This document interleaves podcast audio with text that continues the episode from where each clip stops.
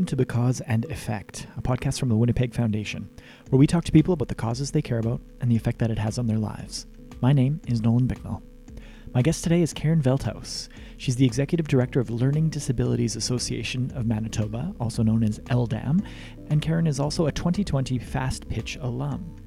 She's a leading voice and advocate for children and adults with learning disabilities in our province. One of the things that I think we haven't talked a lot about as a society is that learning disabilities undiagnosed lead to mental health issues. And we haven't made that correlation very, very well yet. And I, you know, I've been doing lots of talking about making that correlation is that when you've got kids in classrooms who have been told that you're stupid um, and that you can't learn, you start to believe that and you become that person and, and you know, your mental health is affected in many ways.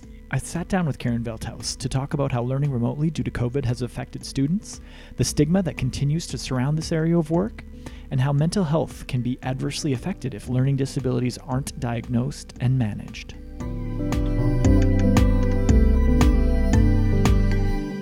Welcome to Because and Effect, the podcast from the Winnipeg Foundation. My name is Nolan Bicknell, and I'm now joined via Zoom, as we're always joined, uh, by Karen Veldhuis. She's the Executive Director of Learning Disabilities Association of Manitoba. Karen, thank you for joining us today. Thank you for having me. Well, we were supposed to have this conversation before the whole pandemic started. We had you booked, you know, months ago, and then it's, it's thank you very much for taking the time for for getting back to us. Uh, but yeah, it's kind of interesting that so much time has gone, which, you know, is either good or bad, depending on who you're talking to. But maybe tell me a little bit about how the last, I guess, eight months have treated you, how your day to day has changed, and how this whole pandemic is affecting uh, LDAM. Yeah, it's it's really interesting, right, Nolan? The last time we saw each other would have been at the finals for um, for Fast Pitch, and that was at the end of February, and we just kind of or January, I guess, right? Yeah. Yeah. Um, and we just kind of got it in before COVID hit. And then, yeah, we, we closed our doors in March as, as everyone else did. And we worked from home and that was a bit of a challenge. Um, it's, you know, every day getting up and as everyone's experiencing coming um, to your work office, which is your desk at home, uh, is a challenge. I was really excited because we got to go back to the office in August. Uh, and then no sooner had we kind of got back into our groove and I felt like we were kind of on a, an upward climb. Uh, and then we had to shut down again. So the challenges that we face are, are, I think, a little bit different in that we actually support kids who are learning. And kids who are learning with learning disabilities and ADHD don't do well on digital platforms. It's just something that is, we know um, doesn't work for them. So, you know, we're trying to do our best to support them and, and, and, to move through that, but it's tough for them. You know, if they're learning at home, um, their regular school day, and then we're still providing that digital space for them, it's it's tough for them, and um, we're trying to do our best. But yeah, I've been thinking about that a lot. Um, you know, I have friends and family who have learning disabilities, and I have friends and family who don't and who are still ha- struggling with this whole digital world when it comes to learning and stuff. And so, so what can you give me some specific examples of how you're trying to overcome these barriers when there are already so many barriers in place? Like what what are some some things that people are doing to adapt to this new world when it's uh, like it, it's already difficult enough? Mm-hmm. Yeah, so we're we're keeping um, tutors uh, on hand for our kids. So we do a links program um, that is one-on-one instruction for um, early intervention for literacy. Uh, and we're trying to keep that as you know as similar as possible as we would in the classroom. So creating that safe space for kids to to do um, reading out loud and, and to work one-on-one with tutors. So you know really trying to continue offering the same type of programs that we do, um, but building in that um, safety, uh, you know, on online, so that they're not reading in groups, and which is the things that they struggle with in school, right? When you're being asked to read out loud, and you, you reading is just not something you're able to do. You know, that whole anxiety just sets in and, and shuts them down. So this way, we're still creating that safe space, but it'd be like you and I talking together right now. For sure. And it's so much better in person just to be able to read cues and, you know, like be able to understand, okay, you, the nuance of frustration is way different when you're in person versus when you're over Zoom. So like how, uh, how are the instructors, instructors being sort of taught how to recognize situations like that or is there even protocols in place right now for that? And yeah wh- how are the, how are the instructors dealing with it and, and how have you helped to educate them on what they need to look for? Well and we were just at that point where we had brought in all of our tutors and had gone through a, an incredible training session with them right? Like one-on-one with them and in a group um, so that they could learn the process face to face and then no sooner had we sort of started moving down that path of having them be in our facility with us that we had to go to online. So um, we we're supporting them the best that we can, and we're just hopeful that you know through the, the training that we were able to give them, um, that you know most of them are, are of an age that um, technology wouldn't scare them. Um, but at the same time, you're right. It's those nuances, and and uh, you know when kids start shutting down, what does that look like, and um, how do we keep them online, and how do we keep them engaged when you know you're used to playing a game with them, and it's you know you're physically being able to move a card back and forth. That's very different than picking up a card and showing a camera, right? So it, it really changes, and uh, you know our our instructors will be feeling those changes as well. So, how do you think things are going to change moving forward? For I mean, everyone has to be adaptive, right? Like everyone's going to have to adapt to this new normal, as you know the cliche goes. But how are you seeing um, your work adapting or having to adapt moving forward? Like, what what are you seeing coming down the pipe, or what are you hoping happens, or you know, what does the future look like for you? I actually think that we've had some wins with COVID uh, I think it's given us the opportunity to think outside the box about the way we provide programming. So again, using Zoom or, or Teams or however we do that, but expanding our services outside of Winnipeg because we know there's many, many kids outside of the perimeter who are dealing with learning disabilities and ADHD and struggling in school. So having that ability to take those programs and deliver them in an online platform will be just a, a real gift that we can give uh, the communities.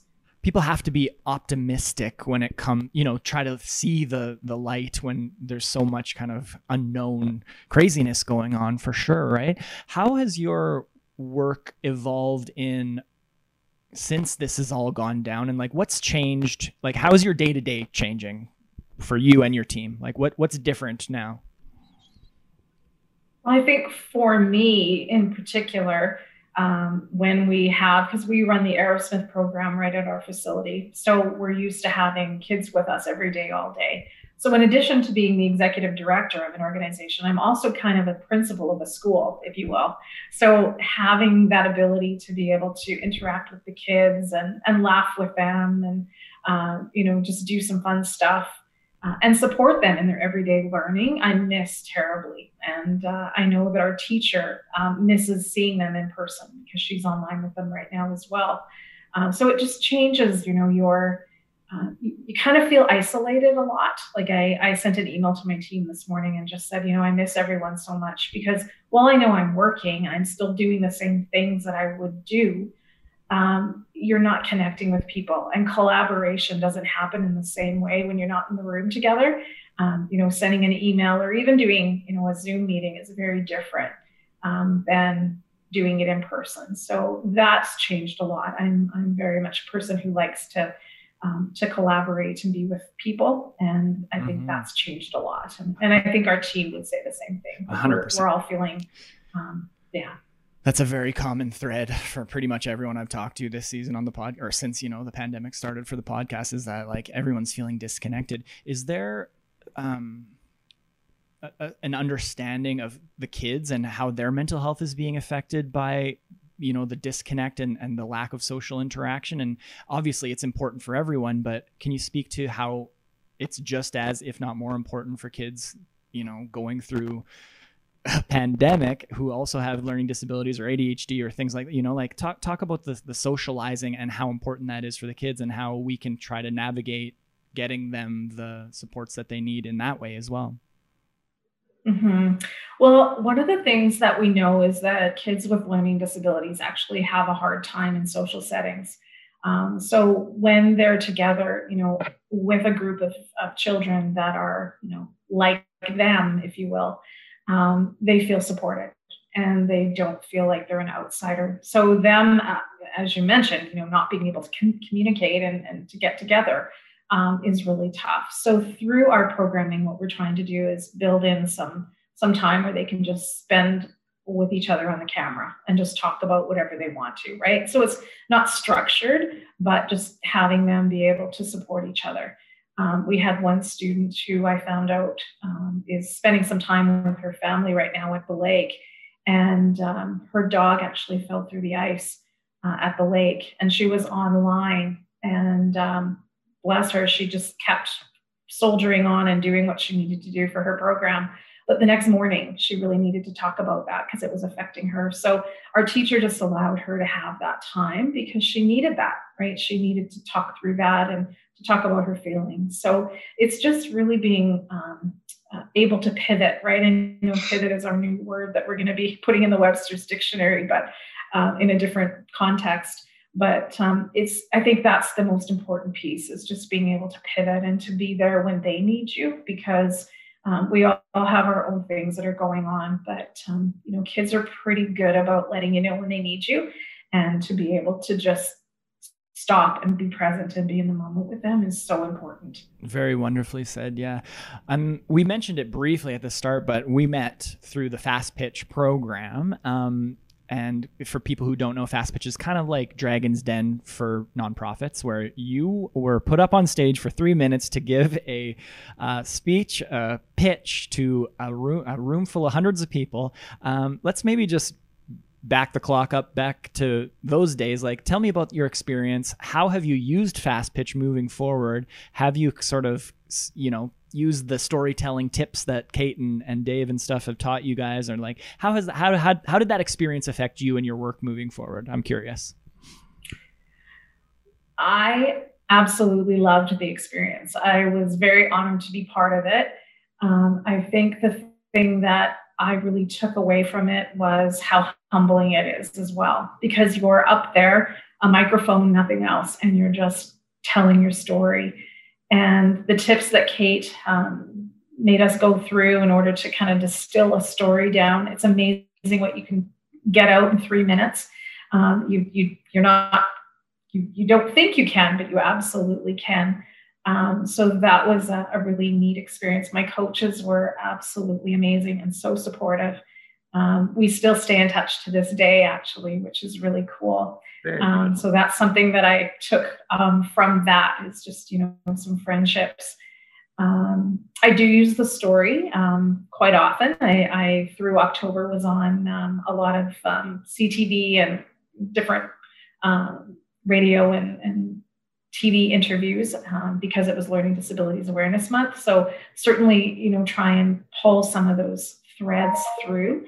Um, it was just it was a great experience and you know I, will just share one little piece from it and you sure. were in the room when it happened um, i guess it was supposed to be the the semifinals when we were supposed to send uh, you know a few of us home but we were very lucky that that didn't happen this time but i had been through the process for several weeks and i got up on stage and i froze that time i think i was the first one to, to do my pitch that day and i literally froze and i could not remember um, anywhere in in the pitch where I was. And um, you know, I walked off stage and and I of course was really upset with myself, but I was given the opportunity to go back up on stage uh, at the end just so I could get through it. And I did. I got through it. And I think the thing that made me do that was I thought about our kids in our classes every day who are struggling with learning disabilities and just can't do it and get discouraged and need to walk away from things. And I had to show them that I could do it, that I had the courage to be able to get back up there and to do it. So um, that's probably the, you know, the the biggest kernel that I took away from that experience was just not um, just I guess the fortitude to go back up and to, to try again. And yeah, I fell off my bike and I got on and rode it again. So yeah the the uh, fortitude of someone isn't determined by how many times they get knocked down it's determined by how many times they get back up and that was like we've d- we've done five years of fast pitch or four or five years and that was one of the most memorable moments for me i mean i was hosting uh, uh like i first of all didn't know what to say when it was happening the first like i was so just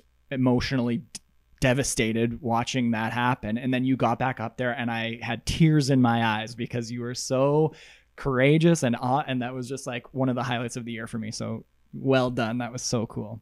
Uh, thank you awesome. so much.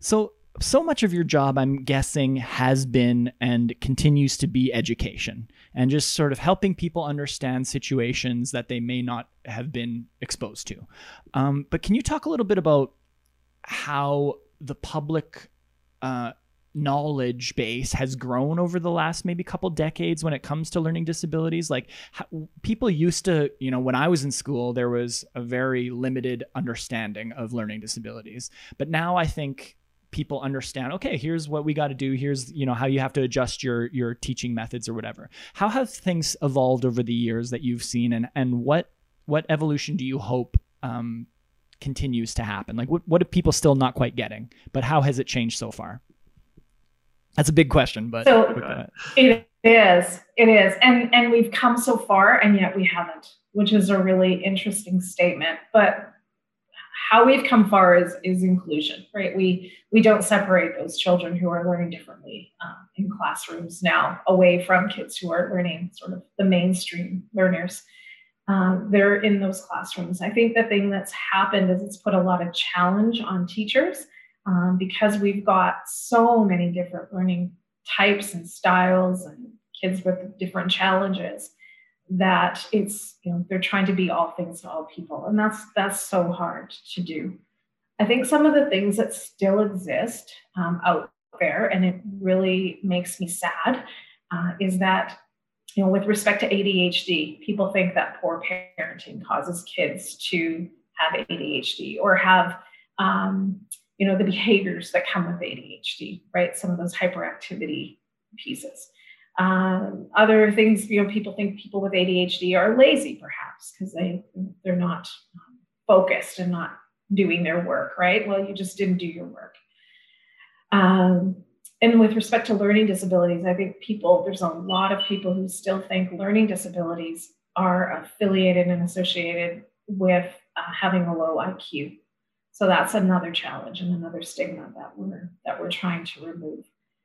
One of the things that I think we haven't talked a lot about as a society is that learning disabilities undiagnosed lead to mental health issues. And we haven't made that correlation very very well yet. And I, you know, I've been doing lots of talking about making that correlation is that when you've got kids in classrooms who have been told you know, and I hate using this word, but I used it in my pitch because my kids tell me all the time that you're stupid um, and that you can't learn. You start to believe that and you become that person, and, and you know, your mental health is affected in many ways. Um, so, you know, I think that's where we have some ways to go is ensuring that every child out there that is struggling with learning gets a diagnosis. The sooner we have a diagnosis, um, the better off we are to move forward to provide the supports that they need. Because if they don't get diagnosed, it can come, um, you know, at the other end when when people are adults and they're trying to get jobs. Um, you know, that still comes to play. It's learning disabilities don't magically go away when you leave school. Um, they're a lifetime and uh, they're invisible, so people just don't see them. And we need to have more supports for those people uh, or you know those, those individuals at the front end of our um, time with kids when we're seeing them in school. So I always tell parents if you suspect there's a learning disability, treat it like there is a learning disability until you get that diagnosis because it can take a long time to get a diagnosis. Um, so well so many things are so similar but yet different and then you, you know this could be this but it, it's actually that and like there's a whole but so what, what what are some tips for parents that you could give out that it's like okay I, i'm starting to see something but i'm not sure like i would be scared that there would be le- elements of denial like oh he's fine it'll grow out of it you know like what what are some actual s- signs where people should not just ignore it or, or not you know you know actually look into this? And, and what are some some of the actual like things that people can look for? So a lot of the time when kids start school you know grade one grade two the, the concepts aren't that hard to to grasp right? So kids are really good at finding their own compensations. Um, they memorize things. Mm. um, they can avoid, right? You keep your head down and you don't look at the teacher, she won't call on you. Um, but when concepts start getting a little bit harder, so grade three, grade four, grade five, is when parents might start to notice that there's a, um, you know, a divide kind of happening between uh, their child and, and, peers, for instance. So uh, it could be very much that kids don't want to read out loud. You know, parents say, you know, where's your homework? Oh, I don't know, I forgot it at school. Um, do you have any reading tonight? Mm, no, I did it already. You know, those kinds of avoidance pieces. Um, you know, handwriting might be a telltale sign too. It might be really messy. They might be having a, a hard time with it. Um, math concepts, um, you know, of course, some some of them start getting in grade five a little bit more difficult. So if kids aren't able to to remember their times tables or any of those pieces, those could be some signs. We have some really good on our website um, just sort of different signs at, um, during different periods of kids' lives, right? So what it could look like. Um, and I suggest to parents if there's anything that you ever see in a report card, right? You're your your parent, they're your child's best advocate. Make sure that you're talking with teachers. Don't let it go on too long.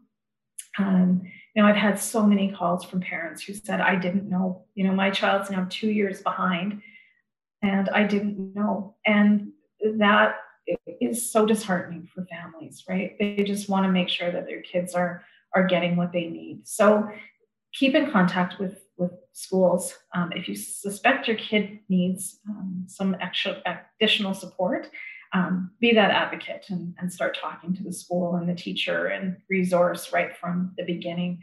And don't give up. It's it sometimes can be a long process, and um, you know I think it's a discouraging one for many many families out there well a lifetime process right? Like you were saying before it's, not going to go away. So you got to find ways to to cope and ways to like work around it and ways to work with it for sure. Uh, just for people who are listening lda manitoba is the learning disabilities um, association of manitoba website ldamanitoba.org and it's i was yeah perusing it the last couple days and it's very a good resource. There's lots of good stuff there for sure.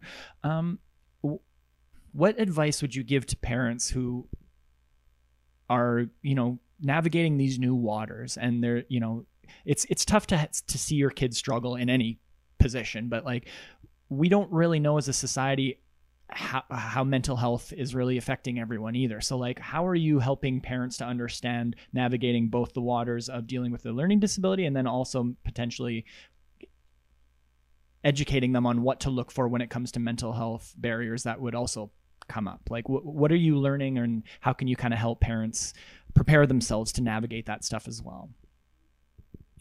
Yeah, I, th- I think one of the challenges that I'm finding for parents is that they're struggling themselves, right? Is that they, for many months, have been their, their child's teacher and they're getting frustrated because they're seeing their child is, is struggling um, so I think the biggest piece of advice that I can give them is if you're feeling frustrated in that moment, um, take a step back and uh, and just let you know those feelings kind of um, pass before you you know start to try and help your child learn a concept.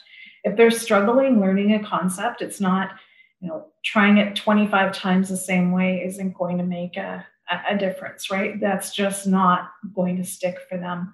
Um, so getting frustrated and, and getting angry and um, you know, isn't helpful. I certainly understand why that happens. Again, you know, it's it's tough to be with your kids all the time. Um, so uh, you know, I think self care for parents is very important right now. We've got parents who are trying to be, um, you know, employees, good employees, uh, good parents and um, just trying to take care of themselves as well. And I think that we tend to forget to take care of ourselves um, when we're taking care of the rest of the world, right? So it's important to take care of yourself.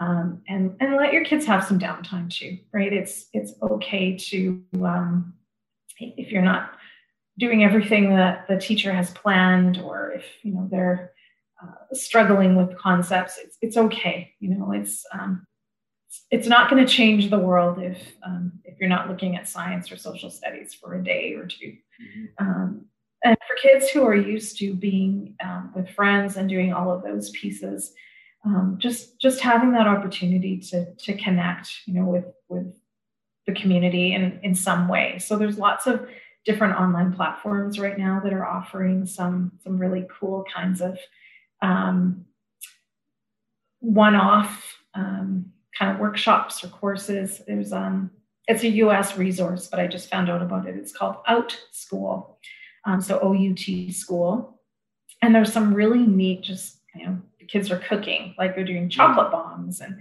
just kind of fun stuff. And there's there's also kids on Zoom with them too. So um, I don't usually like to to share U.S. resources, but I I haven't um, found a resource in Canada yet that uh, that would compare. So um, so you know, just giving them some different opportunities to to kind of do some fun things. And, cool.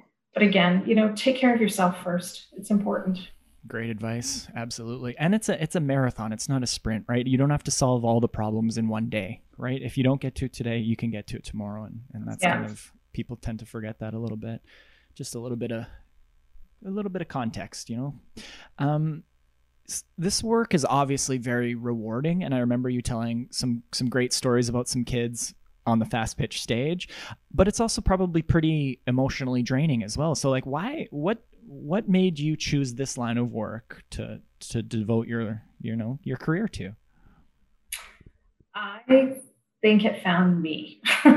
um, I lost my dad when I was 13 uh, to cancer, and I was an only child. And uh, I think one of the things I remember feeling at that point is there was nothing there to support me. So when I was 13, you know, we didn't have school resources and, um, you know, all of those psychologists for kids. I also grew up in Dauphin, so probably didn't have a lot there either. But um, I just remember feeling lonely and uh, and isolated uh, in my feelings and needing to talk about them.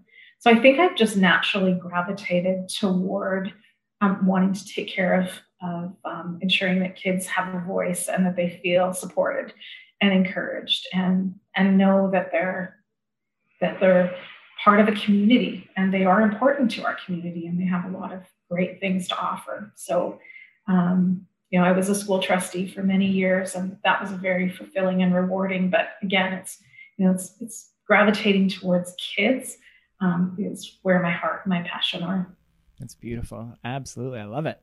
Um, so at the end of our time together, we ask the same seven questions of all of our guests, basically talking about the causes that you care about and the causes you used to care about and still do. You okay to go through those seven? Sure. Okay. We call it just because. Question one uh, What is the very first cause you actually even remember caring about? I think probably it was it was cancer, obviously, like cancer care and, and cancer because of my dad and um, and wanting to ensure that whatever reason I lost him, that other people never had to feel that. Um, unfortunately, that was oh my goodness. Now I'm going to give you my age, but that was my dad passed away in 1978. So that is a you know a long time of still having the same cause um, and I'm just so grateful that there's so many people still trying to, you know, find cures for it. But yeah, that's probably the first one. Talk about a marathon. Thought about. Yeah. Talk about a marathon, not a sprint. Hey, like that's just, it's going to be, it seems like it's an eternal battle that we're always going to be fighting against different types of cancers and all that, you know, yeah. Yeah craziness. Uh, question two: If money, politics, and logistics were no issue to you for all, were no issue at all, what's the first thing you would do in support of your current cause? So my current cause is obviously Learning Disabilities Association. Um, my dream, and this will happen.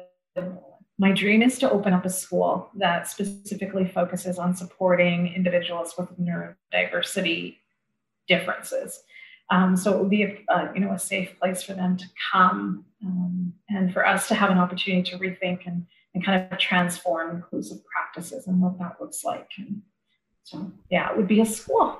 does something exist like that currently? Like that that, that specifically focus nothing like that? Hey, not not in the world or just not in Winnipeg? Oh, not in Manitoba. Okay. Yeah. So. Awesome. I love it. Uh, question three. We kind of talked about stigma already, but what would you say is the biggest misunderstanding or stigma about learning disabilities right now? I think that people with that have learning disabilities aren't able to learn. That there's just a stigma that if you have an LD that you're just you're just not going to ever get it. And that absolutely is not the case. It's just you have to find that way that you learn with that learning disability.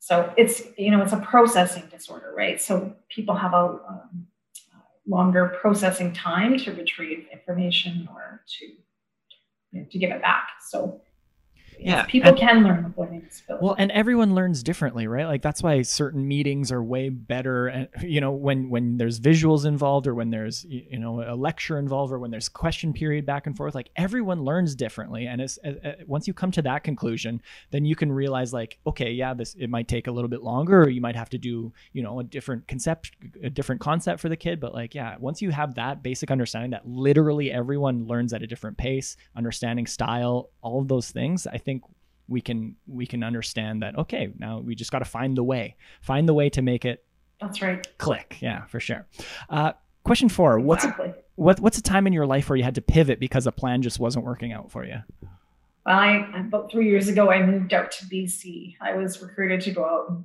um, be the CEO of an organization out there. And uh, I thought, oh, this is going to be great. It's Vancouver Island. I can go and, you know, start living in a place where I might retire um, I lasted for a year. That was my big pivot. I had to um, turn back and come home, and uh, uh, I missed Manitoba so much, and um, just our community here um, made me homesick every day.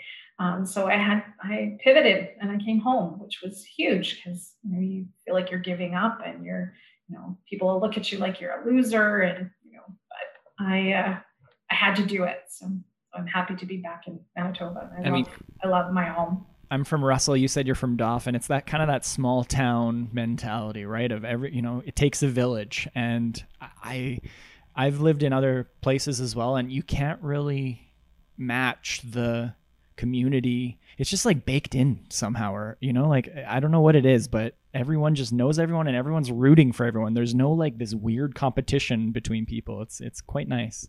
Yeah. Yeah. And I don't think unless you lived away from Manitoba that you get it. Yeah. Very well said.